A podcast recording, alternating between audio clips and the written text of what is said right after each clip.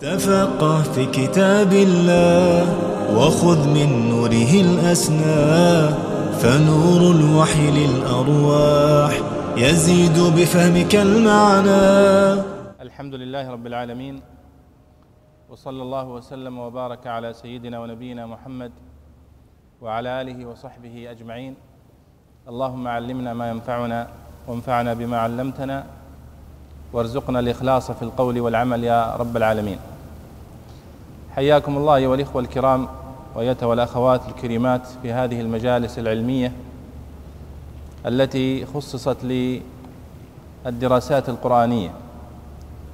ومجلسنا هذا بحلقاته الخمس تقريبا مخصص بإذن الله تعالى للتعريف بكتب الدراسات القرآنية.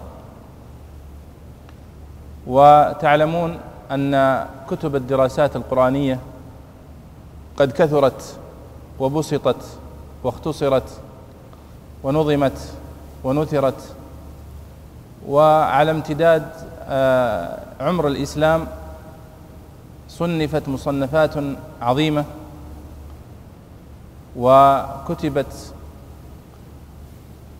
آلاف الكتب حول القرآن الكريم وعلومه وتفاسيره وتجويده وقراءاته.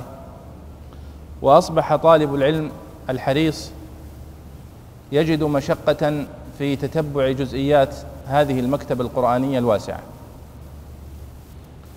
ولعلنا إن شاء الله في هذه المجالس ننتقي لكم بإذن الله تعالى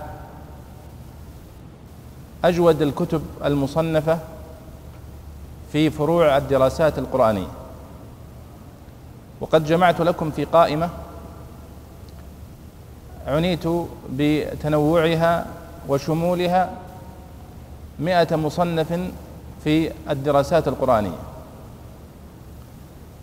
وسميتها المنتقى من كتب الدراسات القرآنية. وهي مئة عنوان تامة. أرجو بإذن الله تعالى إن حرص طالب العلم عليها وعلى الاطلاع عليها والقراءة فيها أن يصبح إماما في هذا العلم ينفع الله سبحانه وتعالى به هذه الأمة.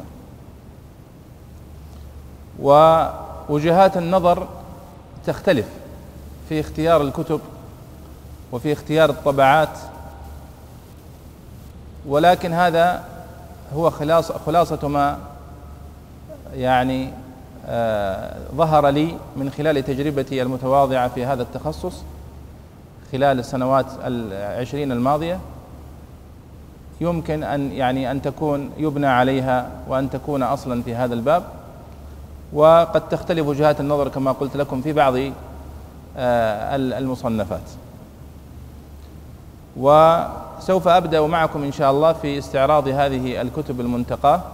وقد جمعتها في قائمة يمكن لعلها توزع عليكم إن شاء الله في ربما في العصر أو لو استطاع الإخوة القائمين على هذه الدورة أن يأخذوها ويصوروا منها لكم فالأمر فيه سعة وهي موجودة أيضا بشكل إلكتروني يمكنني أن أتيحها لكم جميعا بإذن الله تعالى.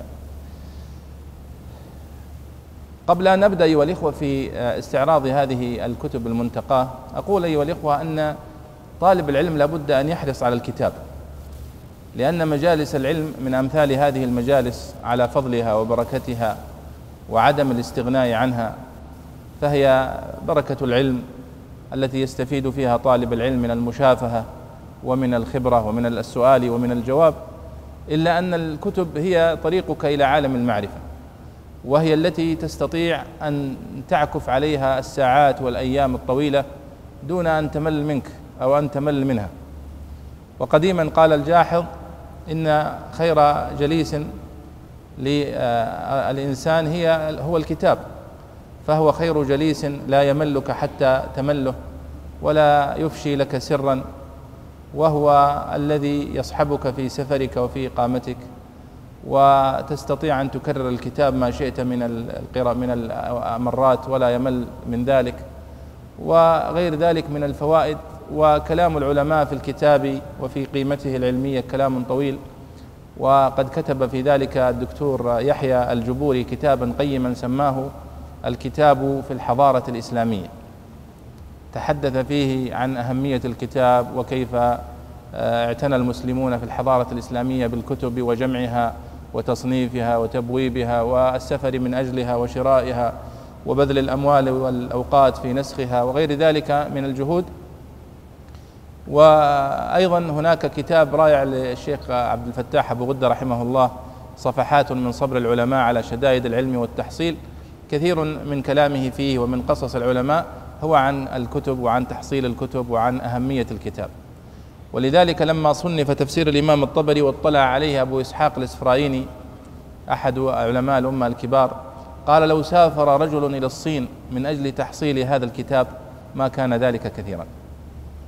إشارة أيها الإخوة إلى أهمية الكتاب ولذلك أنا انتخبت لكم أجود الكتب التي تعينكم على التحقيق والتدقيق في مسائل الدراسات القرآنية ثم ذيلت لكم هذه القائمة بعدد من الشخصيات العلمية التي أنصح بقراءة كتبها كلها لتميزها وتحريرها وإضافتها في بابها. آه، جزاهم الله خيرا.